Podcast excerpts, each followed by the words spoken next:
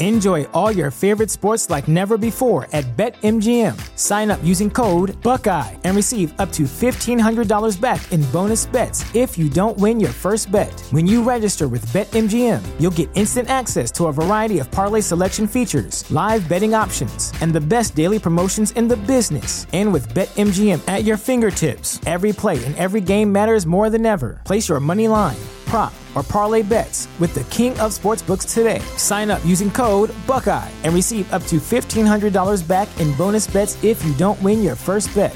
BetMGM and GameSense remind you to play responsibly, twenty-one plus and present in Ohio, subject to eligibility requirements. Rewards are non-withdrawable bonus bets that expire in seven days. Gambling problem? Call one eight hundred gambler in partnership with M G M Northfield Park.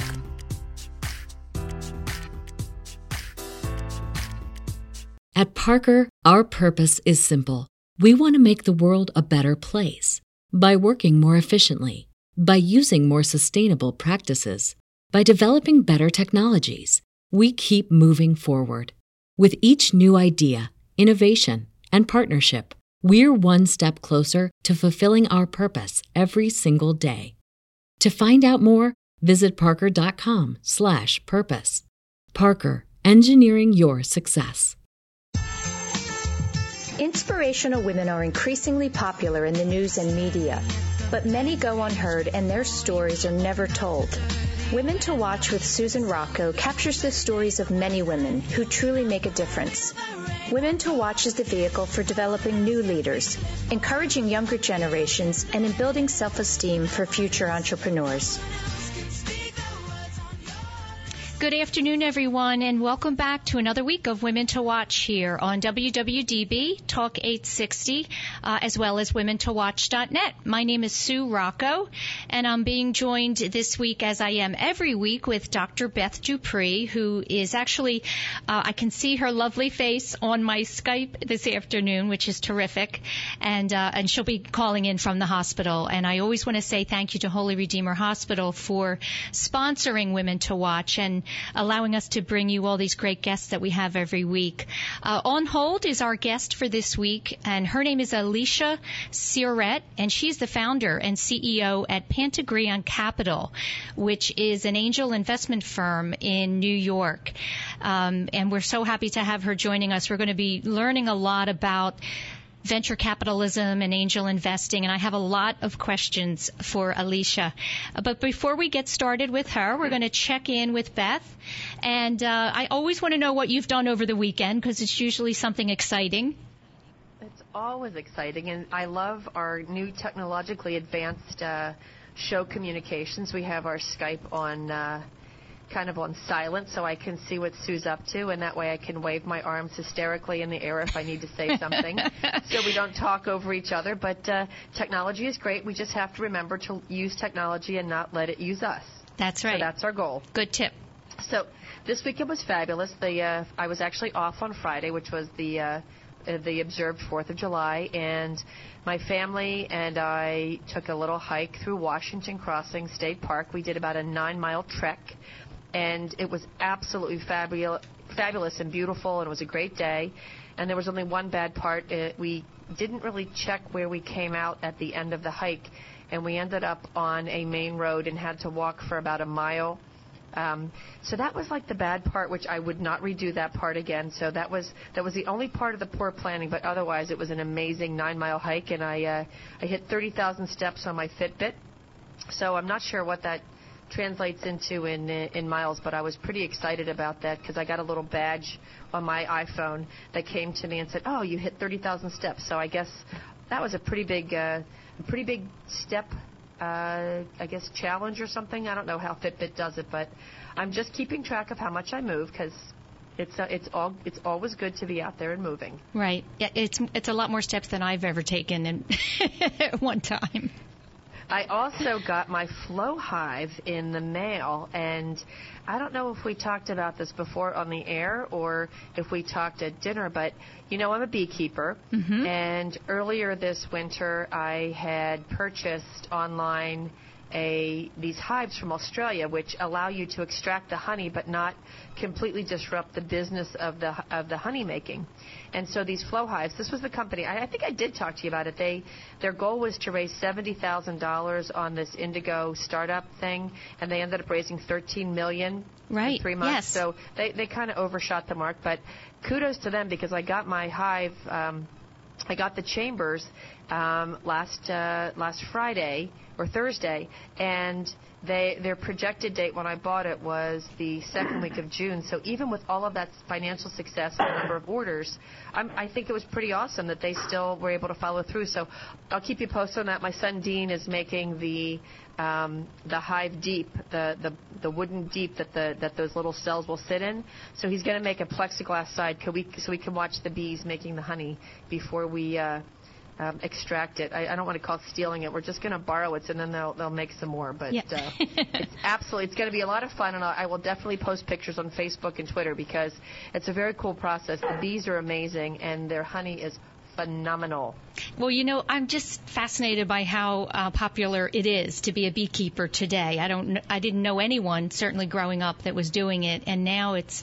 I don't know if it's big business. Like, is there, is there big money in beekeeping, or is it, you know? Um, Well, there's there's definitely money, but the bees play an important role, because a lot of the bees get taken out to California so that they help with the almond crops, because without the pollination, you don't get the crops. So there is there is a big business. It may not just be on the honey production, but there's also on the pollination aspect, mm-hmm. because that, that is a business. And, and, you know, a lot of times you'll see the hives on the back of trucks traveling back and forth across the country. So it's pretty cool. I just I just find it fascinating that that many...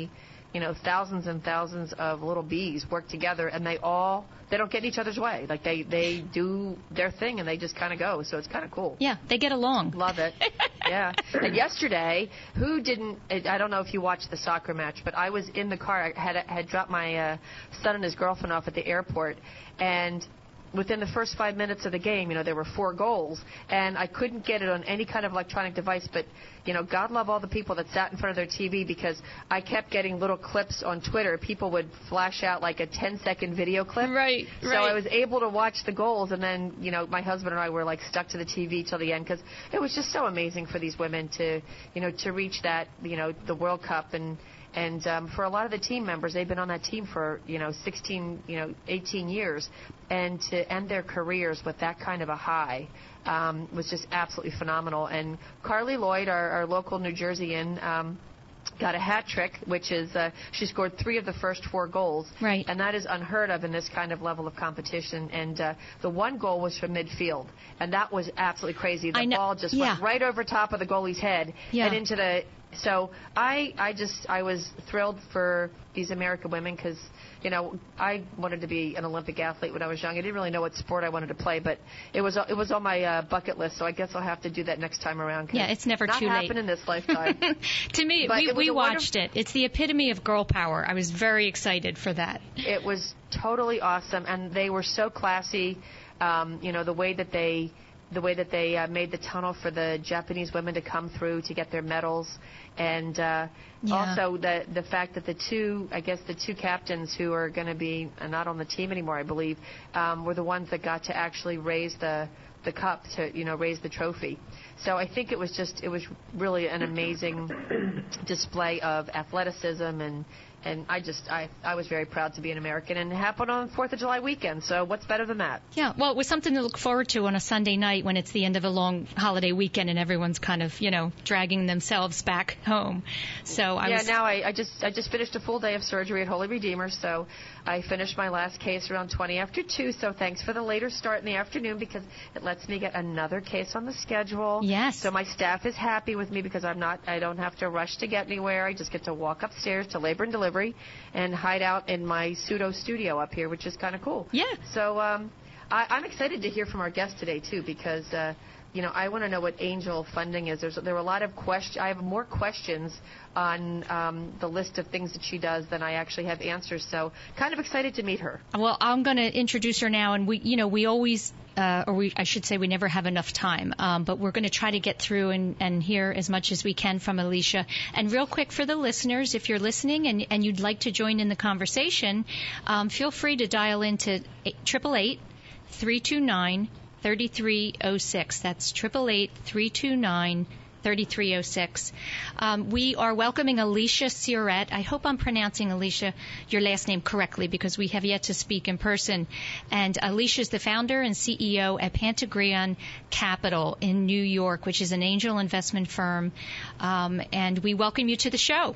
Hi. Hi. So great to have you. Thanks for having me. I'm I'm really excited to be here. And, you know, of course, we wanted you to be here in person in the studio, but maybe we can do that down the road. Sure. We'll, we'll definitely do it sometime in the future. Um, Alicia, as you know, I, I did tell you a little bit about the show, and we always want to start off with our guest's background and give the audience a sense of where you came from, where you grew up, and how you landed, um, you know, this company, which, which really is a big deal. So talk for a few minutes about your years growing up in South Carolina. Yeah, so I was born and raised in South Carolina all eighteen years, and um, not to go into too much detail there, but you know, I would probably say that I was um, into a lot of different things in high school, but I, uh, in particular, loved math. That was probably one of my biggest passions, mm-hmm. and so when I decided where to go to college, um, I went kind of nearby where you are. I went to uh, Wharton undergrad at UPenn, right. and the real reason I went there was um, was because I loved the idea of using math in the finance finance world versus uh, maybe going an engineering route. And so, um, so yeah, I had, uh, you know, was spent my time in South Carolina, but really yearning to to see more of the world, and um, just kind of threw myself into anything and everything I could do to, you know, to have opportunities to go elsewhere. And um, went to Philadelphia for school, studied finance and accounting, uh, worked and uh, graduated, you know, worked hard, graduated a little early, and have spent the last, I don't know, ten, ten, fifteen years in uh, the financial world, mostly in hedge funds and, and uh, private equity firms. My last role had been, I was the first employee and C A O of what we grew into a multi-billion dollar asset management firm. And it was really that experience as an entrepreneur firsthand um, that, you know, made me so excited about the startup world. Um, when we were launching that company, I was in a position to just do anything and everything to get it to get it up and running. I mean, that was like, you know, we, we launched simultaneously in New York, London, Hong Kong, and Mumbai, um, and so it was crazy. It was like drinking from a fire hose, you know, six a.m. calls with Hong Kong and six p.m. Wow. calls with Hong Kong, and you know, and I, I just kind of threw myself into it and learned everything from scratch. You know, how do you um, work with lawyers to create compensation agreements, employee handbooks? How do you create an intranet and intranet? How do you set up healthcare and retirement platforms, not only in the U S, but in all the other jurisdictions I mentioned? What's D and O coverage? How do you set up insurance plans for people? You know, what are all the vendors that you work with, et cetera? Um, anyway, my time in finance was, you know, worked out quite well for me, and um, after I vested at my last company, I took some time off to travel a bit, and um, just by happenstance went to a panel on angel investing because I was trying to figure out, like, you know, what do I do next? I After I invested, you know, the firm was steady state, and I, I kind of missed that excitement of launching and building a company, mm-hmm. and um you know, I went to a panel on angel investing, and I heard some prominent angel investors talk about how if you're an entrepreneur in the past, you can really help startups grow. You know, if you do it right, you can make money doing it, and um, you have a lot of fun mentoring people. And, and most importantly, no matter what goes on in the economy, the ups or the downs, um, th- there's always a, an area of growth in the um, startup world. And I thought, that's it. That's what I want to do. Uh, so when I came back from my travels, I launched my company, Pentegrion Capital, which, by the way, is just a, an amalgamation of the words p- passion and integrity. Right, so right. I love that. The P A and the O N from passion, and the middle part is from integrity. And um, it's because, you know, I, I truly believe those are the two most crucial traits in uh, any entrepreneur. And so it's been upwards of four years now that I've been uh, investing in startups. And I've, I've been doing this full time. So as you might imagine, um, my learning curve has been pretty steep. And so now, you know, fast forward four or so years into it, I sit on the board of New York Angels, which is, you know, certainly one of the most active angel groups in the country. Um, I've taught, I've been an instructor in, in uh, Steve Blank's Lean Launchpad class at Columbia Business School. I sit on, you know, six or seven different advisory boards. I'm a member of Women Corporate Directors, um, and I am also, you probably saw, I'm a recurring panelist on uh, C N B C's Power Pitch. Yes. And I've yes. done, you know, done some other T V stuff too, but that's that's a pretty big commitment for me. So I'm kind of I'm all in. I'm like all in the ecosystem and working actively with companies and doing a lot of speaking and just really really passionate about um, high growth companies and um, you know, in particular women entrepreneurs and, and women angel investors. Uh, and I, I would love to see both of those areas grow as they as they have done, uh, but continue to grow uh, at great lengths going forward. Yeah. Well, you know what, we're seeing it. You know, I think it's such an exciting time for women, and I learn every week what's going on, um, you know, out in the business world and with the economy and the con- contribution that women are making. And I think it's it's just, you know, it's bigger now than it's ever been. Um, mm-hmm. I want one of the. It's funny. I I was uh, reading a post today on LinkedIn about intrapreneurship as opposed to entrepreneurship, and I wanted to ask you. Um, I mean, I think I know what the difference is, but what is this new catchphrase, intrapreneurship? I believe they're referring to doing something innovative within a, a large corporate environment, because okay. I think a lot of corporations are trying to instill that in their culture. You know, the last thing they want to do is be seen as that heavy bureaucratic beast that, that holds them back, and that startups can come and, and disrupt them out of their business. So if they can create that environment internally and um, and really innovate, uh, then, you know, hopefully they won't be uh, innovated out of business by somebody else. Well, and is it also that they don't want to lose perhaps some of their best employees um, to, you know, to go out and start their own companies? Yes, I think that's absolutely part of it too. Yeah. Let me, I want to backtrack a little bit, Alicia. I, you know, your background is so impressive. And I, I, one of the questions I had for you, I, you know, you mentioned you graduated from Penn and you got a B S in economics. Um, yeah. What did it, and you graduated magna cum laude. You know, Penn is mm-hmm. one of the toughest schools in the country. What was it um, that you did, or what did it take to achieve the level of success that you did academically at Penn? Um, you know, it's so funny you brought up my honors. I'm still kind of annoyed. I missed Summa by one grade, but that's by the point. No fair. You know, I, I think, um, honestly, I think it was, I mean, well, I guess we'll spring, speak very frankly in, in the um, call today.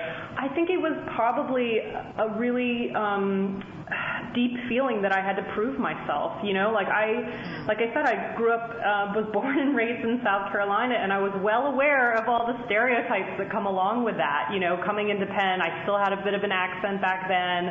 I was worried that maybe I wasn't smart enough, and I um, I remember my first semester there. I think the first semester I got like two A's and two B's, and I thought that was fine. And I remember coming back second semester, and one of the seniors telling me, like, you'll never get a job with those grades. Like, you better buckle down. And, like, you, I just was horrified. I was like, wow, I didn't realize it was that competitive. And, and from that point on, I just thought, if this is the only objective way that I have to prove myself that I can really compete in these leagues, then I'm going to have to sit down and focus solely on, on all of these things going forward, getting great internships and doing the best I can in all of my classes. And luckily, I really took to the finance discipline. Anything that was very quantitative was, was something that I really enjoyed. Mm-hmm. Um, but I but I really felt like it was something, it was an objective measure that could prove that, you know, despite not maybe growing up in areas where I knew people in New York City or, you know, people in the finance world, um, that that I could somehow overcome those stereotypes that maybe came along with me from growing up in South Carolina. Yeah. That's you, so- you, you have, you Go ahead, have Beth. No accent whatsoever. No, she's lost I, it yeah. completely. I, I, I cannot even hear a hint of Southern in your voice. Did you have yeah, to work on that? Yeah, I think it kind of, it, it stopped over time. When you were when you grew up in South Carolina, I mean, South Carolina is a beautiful, beautiful uh, state. Um, when you were in high school, did you were there activities that you did you do sports? Were you in student council? What kind of things did you do in high school that had you engaged in, you know, relationships with other people and stuff like that? You know, really anything that I could try, I would do. Um, you know, I remember competing in acting uh, co- contests. I remember um, competing in debate competitions. I uh, took art classes, won awards in, in that area. I did youth in government. Um, I mean, it was really anything and everything I could do to, you know, just try to work harder or show leadership in some way. Um, and, and yeah, I mean, it, it was just like whatever was offered, that, that was what I was going to do. I also, when I was in high school, took a summer and worked at Clemson University, where I um, did research in their entomology department, which is kind of a, a bizarre um, thing. But I, you know, so entomology meaning the study of insects, as you know, and I was out in the field collecting insects in streams in the Great Smoky Mountains, bringing them back to the lab with really at the time one of the foremost entomologists in the country, and um, and then we later published that research. So I, you know, I think that kind of gave me a bit of an edge uh, going into college too. But but it was a little bit of everything, you know, like all the things that I mentioned: uh, acting, debate, government, math, uh, science, anything I could really get my hands on. I took courses so, at the University of South Carolina the summer before college just to try to, you know, catch up a bit, I think. It sounds like you're very much a Renaissance woman. Uh, at least uh, you, you kind of did whatever you, you know, you it sounds like you excelled at many things that you did and just kept adding new ones to the list. But we find that in a lot of in a lot of our guests who are who are entrepreneurs and very great leaders, they've done a wide variety of activities and tended to do quite well in, in almost all the ones that they tried, which I think keeps you excited about moving into something else new and trying, you know, that, that adventure of, okay, let me try something else now because I nailed this one, so. Absolutely. I feel like that now in life. I'm always looking for new things to try, and living in New York City, that could be like taking a knitting class or learning how to bartend or taking a sculpting class. I mean, it's just anything that I can really get my hands on and, and try to do something new and learn. Um, and I look at my own career, and I think I've tried a bunch of different things along the way, whether it was doing recruiting or banking or managing uh, stock portfolios or starting a company and running operations. It's like, it doesn't, I mean, it scares me, of course, to try something new, but I'm so happy after it's done that it just makes me, you know, want to continuously try new things and travel and, and um, experiment. You know, Alicia, it, ta- yeah, yeah. it takes a lot of confidence to, to um, you know, always be trying something new. And you mentioned that your mom was a big influence on you growing up. Can you talk for a few minutes about her and what, what it was that she instilled in you? Yeah, I mean, it's, I think I had mentioned to you earlier, she's since passed away, so I'll, I'll say that right up front if you hear me talk about her in the past tense. But I, you know, I think about it now in terms of my life and how much she's influenced me. And, you know, I don't know if I really realized it as much when I was younger, but I certainly do appreciate it now. My mom, when I was growing up, she was, she was this, like, just wonderfully charming, dynamic um, woman who was incredibly smart. I mean, she and my father went to high school together, and she was, I think, ranked third, and maybe he was fourth. And she, just growing up, she was um, so encouraging. Like, it was always like, go for it, you can do it. You know, we, we just, like, had this confidence from her. And I, I don't remember, now that I think back, I don't really remember ever seeing her in a position where she wasn't confident or she was scared about things. I mean, she was the type of person who was like, you know, come on this roller coaster with me, you could do it. And she was a very accomplished artist and um, very adventurous, you know, the type of person that would be like, let's just get on a cruise or let's drive to New York. And, um, you know, she, and she was a teacher too. She taught, um, She taught art, but she also uh, taught disabled children, so she was incredibly patient. And one of the things I marvel at now is how much she um, really trusted us to find our own way. Like, we, we always had enough rope to hang ourselves with, and, I, and I'm kind of floored thinking about that now, you know, the time that we had to kind of, like, play on our own in the neighborhood or walk to and from school. I mean, it just it doesn't seem like those things are as possible today, but um you know, we also lived in, in a, a smaller community where people would walk across the street to borrow sugar. And, you know, when we were really little, we were, like, wearing bonnets to church on the weekend, and she was making our clothes. So so maybe that, you know, that counts for something in, in terms of a different environment. But she just was very empowering. I mean, there was, like, we she made us believe there was nothing that we couldn't do. And if we got a B, it was fine as long as that we tried our best. You know, it was just she didn't, she didn't really discipline us in that sense. Um, and we just we like we loved being around her. All the children in the neighborhood wanted to tell her their secrets, and she was just a lot of fun. You know, I think that that combination of positivity and security um, sounds like what you received from your mom, and that really is huge to, to give both boys and gr- young boys and girls uh, confidence, you know, when they feel those two things from a parent. I think that's absolutely right. I mean, the confidence is key, and I see that more and more now is that, you know, she just, I don't know, I just, she was always very confident no matter what, and it wasn't in a... in any kind of arrogant way. I mean, people just took to her. She just had this wonderful charm that, that brought people to her, and she cared so much. She did a lot of church work and, and really um, cared about the community, too. So I think that, the, you know, it was very genuine. Yeah. You know, um, Alicia, I understand that your mom passed, and she had Alzheimer's. And uh, Beth's mother is suffering from that as well. And, um, you know, it's a, it's something that, well, I'm going to let Beth talk a little bit about it and how it's affected her life and, and her relationship with her mom. Well, I was I was just with my mom. That my mom turned ninety. My mom's Alzheimer's was um, kind of the classic uh, later in life. She was uh, really diagnosed in her early eighties. And um, so it's been a progressive ten years, and I, I say every day that we're very blessed because um, our, our mom is the happiest Alzheimer's patient. She's pleasant to be around. Um, she's very loving. She tells us she loves us constantly when we're with her.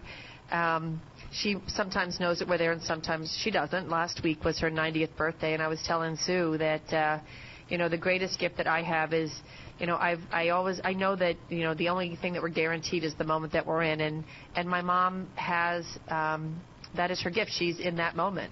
And when I was with her this weekend, and I know it may sound like an interesting job, but I, you know, I wanted to make sure that my mom's feet were good because, you know, when you get to be ninety, toenail cutting, I, you know, I didn't realize this till my parents got older that what a big deal toenail cutting and self-care of the feet were. So my sister was snapping pictures of me on the floor at my mom's nursing home uh, taking care of her feet. And she's like, she goes, yeah, I wonder how many breast surgeons across the country uh, go to the nursing home on the weekend. And I said, well, if a breast surgeon has a great mom like ours, I guarantee you they'd be on the floor and they'd find the tools to be able to do the job because it's the smallest thing that I could do to give back to my mom who, you know, I, I, I, as I'm listening to you tell your story, I told Sue the same thing. My, my parents let us, we were at the creek, we rode our bikes around, we were given so much um, time, so much, you know, our parents trusted us. They, they truly yeah. trusted us when we left the house that we were, we'd be back. And yes, it was a different era, it was a different time. But I believe that those, uh, that aspect of um, our parents, and particularly our moms, being able to let us, you know, find our own way was probably the greatest gift in the world. And, you know, for me now, it's the, you know, the, the disease of Alzheimer's has, although it's taken away my mom's ability to um, have the memories of a lot of the things from the recent years, Um, she still can pull out things from years ago, and it amazes me um, sometimes how lucid she is, and then the next mm-hmm. minute she's gone. Yeah. Yeah. Was was your mom's was your mom's Alzheimer's a, an early onset or later it onset was, in life? She, she passed away at sixty-two. Um, and, and it was a pretty early. rapid decline. Um, and it, you know, it's very sad to see, but if there is an upside to any of this, I think. It's, in some ways, I would almost prefer to know when someone's passing because you have an opportunity to say all the things that you'd ever want to mm, say. Absolutely. Um, yep. And I think Closure. that that was, if that if that if there's one upside, I, I would say that that, that was it. I closure, agree, yeah. Closure is something that it's a it's it's really a gift when you can when, when someone knows that you're there, and uh, you know for for us, I. I tell everybody, I said, we are blessed that we had our mom with her memory for eighty years, and yeah. the last ten, my mom was such always giving and doing and caring for everybody else, and I said, so for, at this point in her life, she's allowing people to do things for her and to be the receiver because she was giving and giving and giving all of her life. And I know that, you know, from from a, a personal perspective, it makes me look at every day very differently, and I'm sure that you, you know, you count every day that you wake up and that you're alive and you smelling the coffee and, you know, looking out the window at a great view, that you appreciate it because you know that this is a gift that, you know, it's not guaranteed forever to anybody. Absolutely. I mean, it's one one of the reasons why I started my own company and and uh, decided to do that for myself, because I just wanted to be happy every day. And I love working. I love what I do. Um, but I feel like when you have your own company, um, you, you at least have the ability to tailor it to what you love doing the most, and, and you can live a more balanced lifestyle in a lot of senses. But, um, but yeah, I mean, I, I think that going through something like that, it also makes you really appreciate um, the importance of sleeping enough and eating well and getting exercise and all of these things that you can kind of, that you often push off to deal with later. Like, oh, well, I'll just, I'll work out later in the week, or I'll just splurge today, or something like that. Like I... I, I, um, I took a lot of those things more seriously, too, and, and I think I'm a lot happier because of that also. So that's a gift. Yeah, mm-hmm. It really is. Listen, ladies, we're going to take a quick break uh, for our sponsor. And when we come back, Alicia, I want to get right into the work that you do and, and all the questions Beth and I have for you. Okay, sounds good. We'll be right back.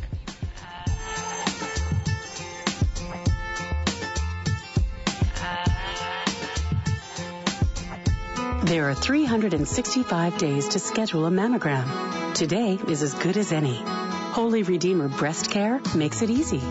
We offer the latest technology like three D mammography and automated breast ultrasound that help find cancers in dense breast tissue. Plus, our same-day readings mean same-day peace of mind. Make today the day you schedule a mammogram. It's easy to request an appointment online at holy redeemer dot com slash mammogram. Welcome back, everyone, to this week of Women to Watch here on W W D B Talk eight sixty and at women to watch dot net. My name is Sue Rocco, and we are uh, being joined today by Alicia Syrett. Alicia is the founder and C E O at Pentegrion Capital, Uh, which is an angel investment firm. And I do, you know, one of the questions was about the title of your company, Alicia, and I wanted to know why it's important to you to focus on that passion and integrity piece of the work that you do. Well, I think with passion, it's... it becomes contagious. When there's an entrepreneur leading a company and they're extremely passionate about what they do, it gives you confidence that they can make it through any of the ups and downs, right? And if they hit a roadblock, they'll figure out if they need to pivot their business, but they just don't say no. They just don't quit. And I think integrity is really important, because when you do hit a roadblock, you want to make sure that you're always maintaining your morals and doing the right thing, maybe when tempted to do otherwise. Um, because it's really tough, as you probably know through talking to tons of people and doing your, you, you know, your your show. It's it's really tough to launch something. It's um, it's extremely emotional. You go through tons of ups and downs, and so I think passion gets you through all of that, and integrity uh, gets you through it too, in, in the right way. Yeah. And also helps you to align yourself with the with the type of people you want to work with, right? Exactly. Or, or businesses. Exactly right. Yeah, mm-hmm. I think one of the first things we should probably talk about is the difference between angel investing and venture capitalist, and maybe sure. maybe it's the same thing. Um, but if you could clarify that, I think it would help. Sure. I mean, it it, it um, does overlap at times, but the basic way to think about it is when there is a high-growth company. Um, so let's say someone starts a business, and when they first start a business, usually they're using their own savings or maybe um, some of their credit cards to get things started. And then if there's, um, you know, if it's going well and they need to take in some more money, uh, maybe they might borrow it from friends or family. And then if the business continues to go well, usually the next group of people they talk to are angels. And so angels are investing after friends and family in usually what's called the seed stage rounds. Mm-hmm. And then if the business continues to grow and do well, the venture capitalists are usually coming in after the angels invest. So okay. They're usually coming in in a, a Series A. And the reason I said earlier it sometimes overlaps is that you do have some venture capitalists that may invest as early as the seed stage, maybe to kind of get their foot in the door for a potentially um, bigger investment later.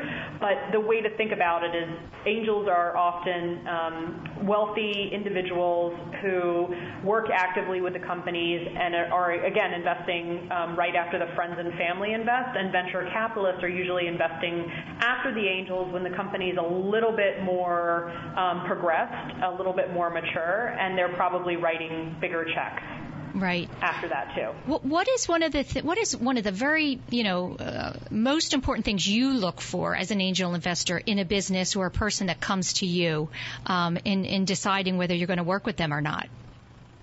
Well, I mean, I think with the, the person, again, it comes down to the passion, integrity, and, and really feeling like I click with them um, mm-hmm. because I, you know, some of these investments can last for upwards of ten plus years, which is longer than the average marriage. And so there is a, you know, kind of a dating period where you get to know them and, and figure out if, if that makes sense to work together. But on the business side, you know, they're, they're very straightforward criteria. You want to understand very clearly and succinctly what the business does. You want to know that they're they're attacking a big market opportunity, right? So this is more than just a corner restaurant. This is maybe the potential for software in all restaurants, you know, some kind of big market opportunity in a very attractive market. You want to know that they have a good competitive positioning, that someone couldn't come along easily and replicate what they're doing, mm-hmm. which may mean that, you know, maybe they've obtained patents or they um, – They, they've, done, they've done something protective in their business on the on the uh, intellectual property front. You want to see, at the point that angels invest, you want to see some significant milestones already hit. So maybe that means um, revenues generated. It could mean users to a website, but some some sense that there have been there's been traction to date in the business and that you're you're building on that momentum by investing. You want to know that the business can scale. So again, more than just like a corner restaurant, but you know, software that could be in all restaurants. So it's something that could be part of um, you know, numerous businesses or, or sold to numerous consumers. You want to understand not only the, you know, who, who is launching the company, but the team behind the entrepreneur and how they, how their skill sets come together to run the business. You want to understand very clearly how the business is marketing itself. Maybe they have salespeople, maybe they have a social media strategy. What are they doing to get the word out about their business? Um, you want to understand all the financials behind the company prior to investing and what the projections look like going forward. Um, but most importantly, I think you, you want to understand how much the company needs, what you might put in as part of their total raise, and, and also how you might get your money back in the long run. I mean, you're investing in these companies. This isn't um, a charity endeavor, and so you want to understand that the entrepreneur is aligned with you, that if you um, think that the company would eventually be sold to a bigger company and that is your quote-unquote exit scenario, you want to make sure that you and the entrepreneur are both aligned in that goal and that the entrepreneur isn't like, oh, well, you know, you just give me money and I create a success, successful business for myself, and there, you know, I never sell it. That, that's probably not a great um, outcome for an, for an angel investor. Mm-hmm. Um, and if that's what the entrepreneur intends, to, you know, to never sell the business, well, then maybe they just shouldn't take an outside capital. But but really going through a checklist a lot of the, uh, on a lot of those items, and then getting to know the entrepreneur, and then making sure not only are you you, you know. You, you fully believe in what they're doing as a business, but you really want to work with them because as an angel investor, I, I think this is true for myself, but also a lot of my colleagues, is you really do roll up your sleeves and help them in any way possible. And that takes a lot of time. And, um, and you really need a strong relationship as a base for all of that. Yeah. You know, I don't think we can talk about business and the economy and investing without talking about, you know, what's going on in Greece right now. And I wondered if you could comment um, about what was in the news today. Their, their finance Finance Minister resigning. Yeah, I, I don't even know where to start on that. It, everything that I've, I've heard about the situation, I've been following it actively. I, I just I feel like it's one of those things where um, neither scenario is is a great scenario. Right. You know, if they leave the euro, then that's not a great scenario um, for, for anyone, and that's certainly going to rock the financial markets a bit. But if they stay in, you know, there's a lot of countries that may have to relieve a significant amount of debt and, and or, you know, re, you know, negotiate uh, better terms or something to that effect. It's, it's that kind of continued path of austerity is probably not great for them either. So you really can't win in either scenario. And I think it's just a matter of this playing out and hoping that whatever they decide, there's not a huge amount of volatility that, you know, has some kind of contagion effects into other nearby markets. I think that's the big fear. Yeah. Um, one of the, you know, things we obviously talk about on this show all the time is the, um, you know, the effect that women are having um, in business and in the economy. And I read a statement from uh, U N Women, and it was, you know, an increase in female labor force participation results in faster economic growth. What do you what do you think about that, you know, that statement? And and what do what are some of the things you think we can do, you know, um, strategically to try to get more women into the workforce? Well, first of all, I think you're absolutely right. I mean, when you're talking about more women coming into the workforce, I think that that is, you know, certainly directly correlated with higher G D P. And I remember reading an article once about Bill Gates. He was giving a speech in, I think it was Saudi Arabia, and somebody asked him, what do you think we should do to bolster our economy? And he was like, well, first thing, you have half, you have half of your workforce that's not participating in right. it. Like, that is the big thing. Exactly. So I, so I think that that's, you know, that's kind of understood. And when it comes to putting more women in the workforce, you know, gosh, it's, there's so many different things that I, I would I would highlight here. I think it's a bit about government policies. You know, so I've talked to, I was just recently in a um, group of women leaders in New York speaking to Joe Kennedy, uh, you know, congressman from Massachusetts, when he came to town, and we, you know, we talked about a lot of the obvious um, policies that are that are out there that, you know, where there could be beneficial change, whether it's um, better, you know, better approaching childcare leave, um, or uh, when you're t- when you're talking about um, other areas like healthcare, uh, you know, and how that, that that can help spur entrepreneurship. So I, I think that that's part of it. I don't think that that's the whole story. I think a lot of it is. It comes down to um, a grassroots level, and I, I'm going to go a little bit off on, on my, one of my mantras in life, and that is, you know, I strongly believe that as individuals, our money and our actions are our votes. And, and I'll tell you what I mean by that as, as a woman. I think that, you know, we can create in, incredible change. You know, women entrepreneurs, starting companies, creating jobs, creating new types of, of companies out there. Um, And, and as women investors, we can encourage the growth of those companies by investing in women entrepreneurs. But on a very grassroots level, you know, there's so many things as, as women that we can do to participate and change the system for the better so that it looks more attractive for more women to participate in. Right. Um, and I, and I mean that in everything from, like, think about where you spend your money, right? When you, next time you choose a doctor, the next time you choose a lawyer, the next time you choose an accountant, a financial advisor, you know, if you're making a decision, you can potentially direct, you know, some of, some of that towards a woman. Um, that, you know, that's helping build her business, and it's also creating a great role model for, you know, the next generation of women to pursue those types of careers.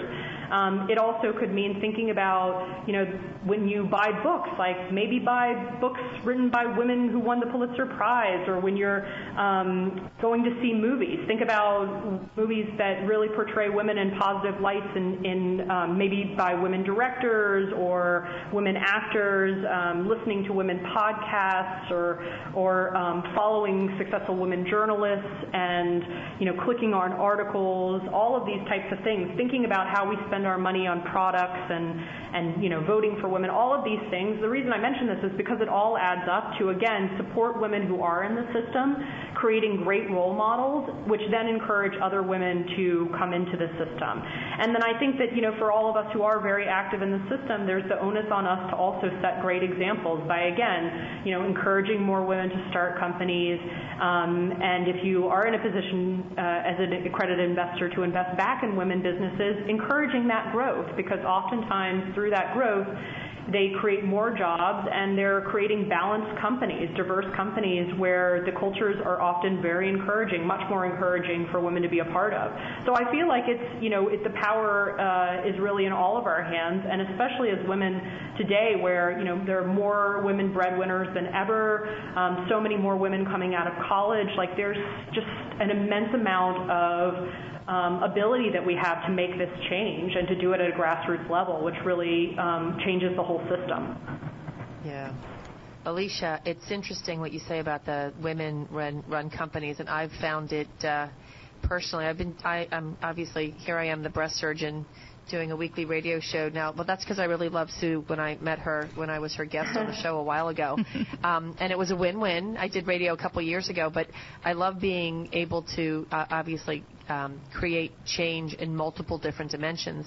And one of the companies that I get to work with is called Medtronic Advanced Energy. It's a um, It's one of the uh, fastest-growing divisions of Medtronic, and it was started by a woman, Jackie Eastwood. And Jackie um, created a company with a very different corporate culture. And um, women do have very different leadership styles, but the amazing thing is that, you know, the company, although Jackie's no longer um, running the company, you know, their current uh, general manager continued with that same culture, um, and she is a woman. And what's what's fascinating to me is that seeing these large companies that um, in the past when I had been involved with big medical device companies, there was a standard kind of, you know, they'd eat their young to get to a, you know, to a place of success. And I mean, very competitive, um, you know, companies. But to work with a company that has women in leadership roles who maintain that culture, which is, you know, I, you know, we joked about this when I was a resident. We we would call resident our residency. We they've tried to create a kinder, gentler residency so that you actually came out of your training with a, you know, still maintaining compassion and care for, you know, the whole person. Um, and so now seeing this in companies and so many women-driven ventures, um, they're they're kind of holding tight to the the values that, that I think are what you're talking about in in these um, in women in industry, and it happens in women in healthcare as well. Yeah, absolutely. And I also think that, you know, uh, on that point too, um, what I was mentioning earlier, I think that we also we should really be supportive of all the women out there who are role models and who have um, really made great strides to be leaders for the rest of us too. Um, because it's really hard. It's really kind of hard to put your neck out there. If you've ever written an article and published it online about anything gender-related, you will get trolled so quickly, you know. And I'm on T V, and I could I could tell you, I won't on the show, um, some of the tweets that I've gotten, which is just like they're they're kind of out of this world. And it makes me appreciate the women who do um, come across as very strong role models. And so, you know, the other thing I would say is, like, really think how we can be supportive, whether you agree with the views of, you know, in, individuals or not. Like, we really should respect the fact that there are so many women who have been pioneering these leadership roles, and, and they've been paving the way for all of us. You know, think about some of the great role models that we have now, whether it's like a Janet Yellen or Christine Lagarde, um, you know, Hillary Clinton, the women on the Supreme Court, they're just amazing. Melinda Gates, what she's doing with the foundation, Sarah Blakely, Angela Merkel. I mean, these are just Madeleine Albright. They're just like really phenomenal women out there, and I'm sure they get their fair share of, uh, you know, people um, disagreeing with them in not so nice ways. But, but you know, I, I love the fact that you took the time to, you know, say how you appreciated all that the, the woman had done, because, her, you know, I'm sure that was not an easy job, but then the whole culture and the whole um, organization benefited from it, and that's pretty spectacular. And that's that's and one of the reasons legacy. why. Oh yeah, and that's one of the reasons why when uh, after I was interviewed by Sue, I said to her, I said, the platform and the show that you're doing is so important, because the women. I, I, every week I meet another amazing woman with a phenomenal story, and it's wonderful to be able to share the kind of the backstory, because I think for other women to hear, you know, uh, you know, I, you don't know this, but my my mom finished eighth grade. She didn't graduate from high school, and it's always surprising to people because they think, oh my God, you're a very, you know, you're a nationally, internationally accomplished surgeon. You know, I, I really, I can't believe that your parents didn't go to college. I said, well, my mom didn't even finish eighth grade. She had to go to work, mm-hmm. but. Your parents don't have to have a higher level of education to be able to instill in you the values and the things that make for a great leader and for That's a right. compassionate, caring human being. And to be able to share these stories of so many phenomenal women is the reason why I, you know, decided to hop on board with Sue, because she has a way of finding you, and I don't know how she found you, but I always ask her afterwards, I'm like, how did you find her? Because she's amazing. And like, why doesn't everybody know what you're doing? Because I, I find your story fascinating. I love, and you're so, and not that you're matter of fact about it, um, but you're, you're so um, humble about the magnificence of your education and the things that you've done. I mean, that, that to me speaks volumes for why you probably are so successful, because you don't take yourself too seriously. Well, I don't know if I mentioned it earlier, but I'm scared all the time, you know, like there's everything that I do. I'm always like, oh my gosh, I don't know if this, so, so I feel like, you know, and then I do something and it seems to work out, but then I'm on to, to the next thing that scares me. So I feel like I just live my life in this like perpetual state of like, oh my gosh, am I going to bungee jump? Okay, I'm just going to do it. I'm just going to do it. And then, you know, and then that's down, and then I'm, I'm on to the next challenge. So, I mean, I, I guess, like, if you look back and, and you know, kind of chalk up all the, the different things, and, yeah, I'm really happy I accomplished all those things, but I'm always kind of focused on, like, what's the next challenge, and, and what, what am I really scared of doing, and that's what I have to do next. Yeah, you know what? That's a recurring theme, Alicia, that I seem to hear from so many of my guests is the just do it attitude. Yep. It really yep. is, you know, because there's no one without fear. And every time you're trying something new, um, you know, if you don't have that fear, you know, you, you could hurt yourself. So fear yeah. is good. But I love that, you know, just do it. Just do it. What's the worst that can happen? Um, I feel like I hear my mom's voice in the back of my head. Go yeah. for it. Go for it. Like, oh, I love and, that. You know, just to bring it all full circle. Like, whenever I worry about, am I, you know, can I do it or not? Like, I just hear her saying that to me, and I'm like, yep, I can do it. Yeah, I know that. You, you know, you're you're a mentor, Alicia, to um, to many. Um, there, I didn't even get to g- go through the list of things that you're involved in in organizations. You're a member of the uh, Women's Corporate Directors and mm-hmm. uh, New York Angels. Uh, let's see, what are the, the pitch deck, iFunding. The list goes on and on. It takes a lot of time, and you have to be selective, right, in, in where you're going to put your time and your volunteer work outside of running a company. Tell me what something is um, that comes to mind for you that you may have learned from a mentor and taken with you when you go to teach others. Well, you know, I, I feel like this is a broad question, and since we're focused on women's issues, I'm, I might maybe tweak it a bit and, and um, give some advice that I often give to, to women and things that Great. I've learned myself maybe the hard way over the years.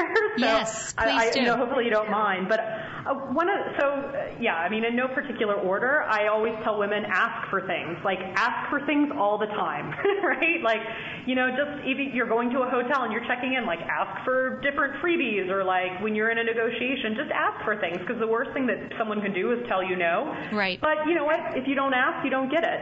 Mm-hmm. Um, the second thing I, I would say is, you know, I remember this from taking in a, nego- a negotiation class when I was in business school, always anchor high. So anytime you're starting out in any kind of negotiation, always anchor high, because meaning that, you know, start with a, some kind of high number, because you're going to go back and forth and you're going to meet somewhere in the middle, so you might as well start at a very high point. Um, right. I feel like oftentimes women will say, I'm going to start with what I think is fair. No, anchor high. Yes, so, yes. So that would be a big thing. Uh, also, you know, power poses matter. Always be conscious of whether you're folding your arms.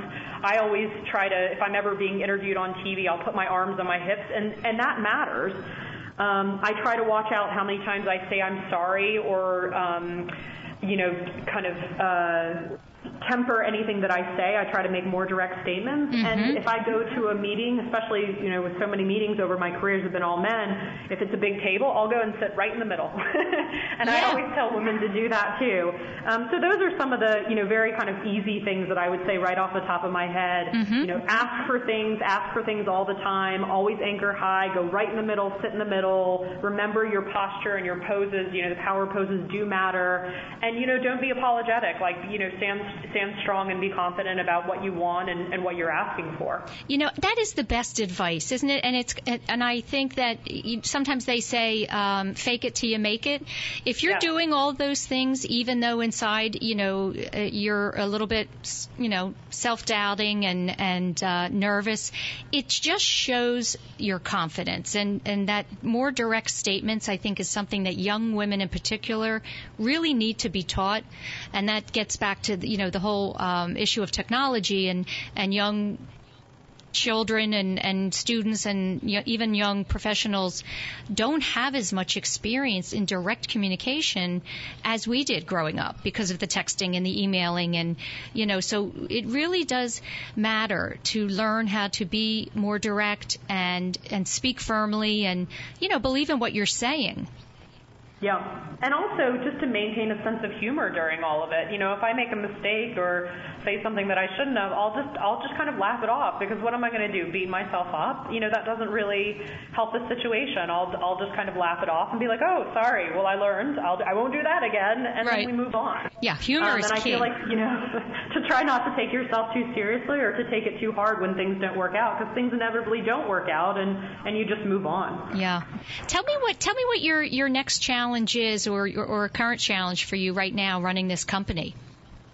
Well, I started um, writing uh, more recently, and so I've been kind of tinkering around with that. Um, the T V stuff was a bit of a challenge, so that only happened in the last eight or nine months, and I'm I'm on C N B C. I would say maybe every week to every other week, and so I'm I'm still practicing and trying to do that so that I don't get nervous every time the camera goes on, and, and that I'm not um, fumbling my words at all. So I I feel like that's an ongoing challenge, and I'm thinking about ways that I can use that skill um, and, and continue to speak for the causes and things that I believe in. But the writing is something that, I, um, that I've been giving a lot of thought to lately. And, um, you know, I started out with a few articles on LinkedIn, but now I'm also thinking of, like, what are all the other articles that I could write that might be helpful to the entrepreneur community?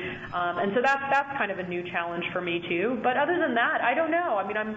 I, I often think, like, do I start another company at some point? Is there something that I'm, you know, truly passionate about, or an industry I'm truly passionate about? I tinker around all the time. I'm always trying new things to see what might catch. Yeah. Um, but I would say as of late, it was it's probably been more the writing of the articles and, and seeing where the writing might take me. Yeah. Well, and you know I enjoy your writing, Alicia. I really do, and I, I've shared a couple of your posts. I think it's so important um, to when you're in the industry that you are, and And the regular folk like us don't understand the jargon all the time.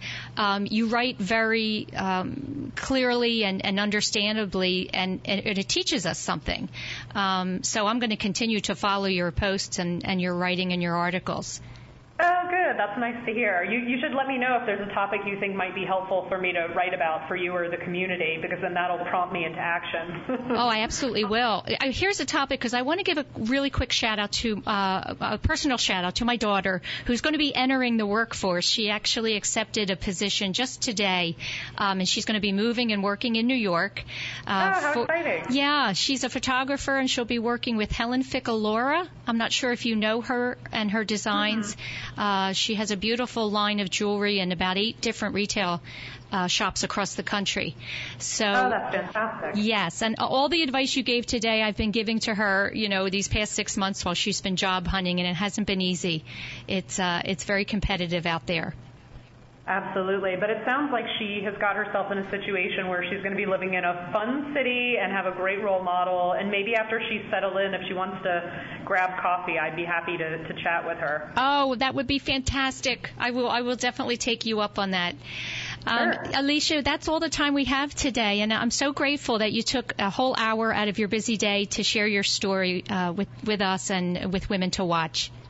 Well, thank you so much for having me. Um, the, the only other thing I would say in parting is I am on Twitter, so if anyone wants to follow me, it's just my handle's just at Alicia Syrett, and uh, Pentegrion dot com is my website where I, I put up a lot of stuff from um, my writing or, or my life, and uh, yeah, follow, okay. You can follow me there. Terrific, and I'll so be we'll, sharing we'll that with to... the audience.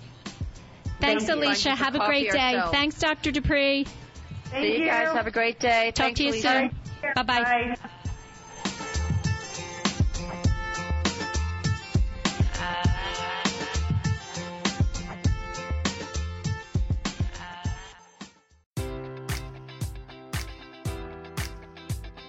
Enjoy all your favorite sports like never before at BetMGM. Sign up using code Buckeye and receive up to fifteen hundred dollars back in bonus bets if you don't win your first bet. When you register with BetMGM, you'll get instant access to a variety of parlay selection features, live betting options, and the best daily promotions in the business. And with BetMGM at your fingertips, every play and every game matters more than ever. Place your money line, prop, or parlay bets with the king of sportsbooks today. Sign up using code Buckeye and receive up to fifteen hundred dollars back in bonus bets if you don't win your first bet. BetMGM and GameSense remind you to play responsibly, twenty-one plus and present in Ohio, subject to eligibility requirements. Rewards are non-withdrawable bonus bets that expire in seven days. Gambling problem? Call one eight hundred gambler in partnership with M G M Northfield Park.